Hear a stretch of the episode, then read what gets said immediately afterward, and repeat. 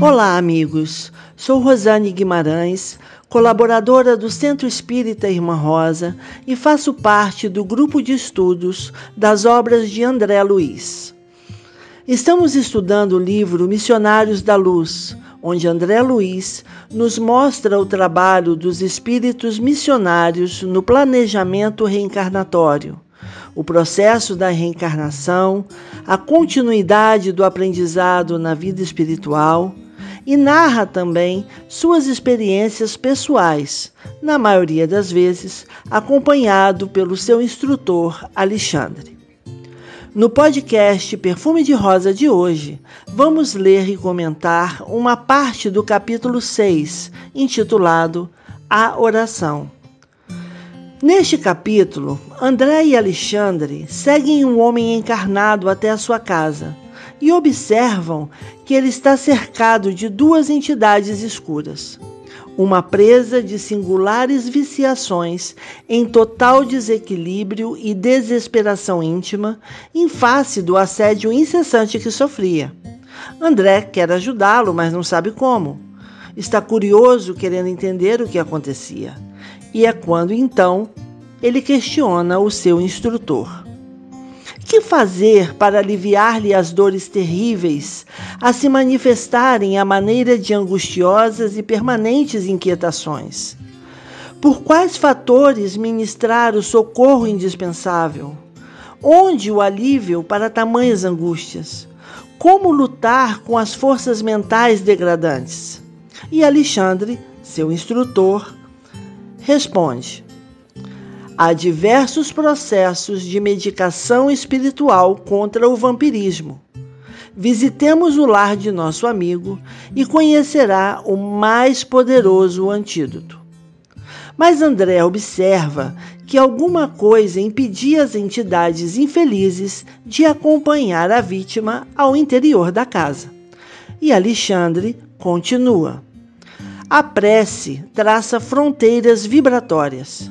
E aqui reside uma irmã que tem a felicidade de cultivar a oração fervorosa e reta. O lar não é somente a moradia dos corpos, mas acima de tudo, a residência das almas. O santuário doméstico que encontre criaturas amantes das orações e dos sentimentos elevados converte-se em campo sublime das mais belas florações e colheitas espirituais. Nosso amigo não se equilibrou ainda nas bases legítimas da vida.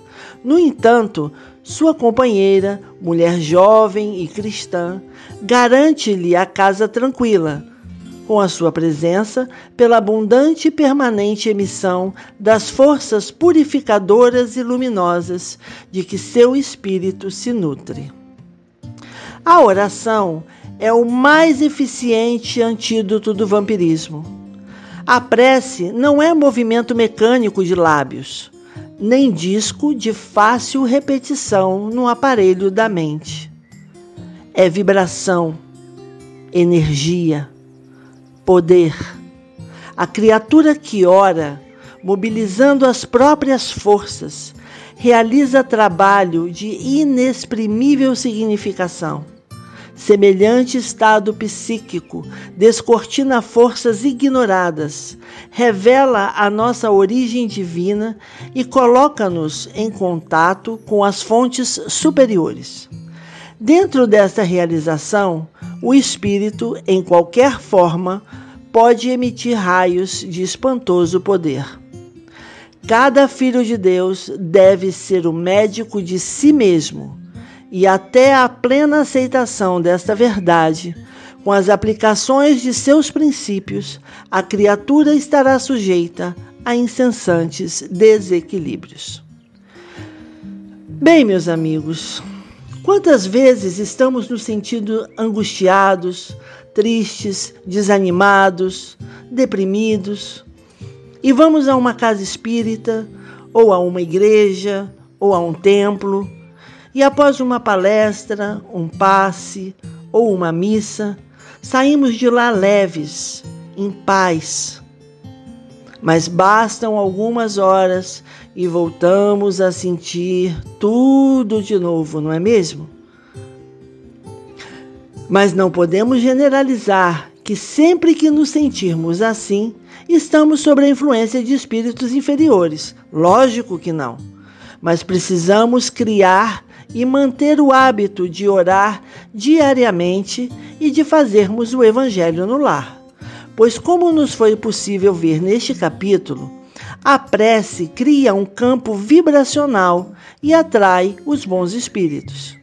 É extremamente importante também nos mantermos vigilantes em nossos pensamentos e atitudes, buscando sempre o autoaperfeiçoamento e a elevação moral. Muita paz para todos e até o próximo podcast Perfume de Rosa.